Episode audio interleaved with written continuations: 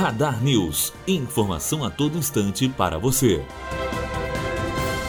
ministro do Superior Tribunal Federal, Alexandre de Moraes, votou no dia passado a favor da manutenção completa do decreto de indulto natalino editado pelo presidente Michel Temer no ano passado. Com a manifestação, o placar do julgamento está empatado em 1 a 1. No início da tarde de ontem, o relator Luiz Roberto Barroso votou pela suspensão de parte do texto. Após os votos, o julgamento foi suspenso e será retomado hoje com os votos de mais nove ministros. A corte começou a julgar ontem, de forma definitiva, a constitucionalidade do decreto de indulto a partir de uma ação da Procuradoria-Geral da República. Matheus Azevedo, aluno do primeiro ano de jornalismo, direto para a rádio Unifoa, formando para a vida. Radar News. Informação a todo instante para você.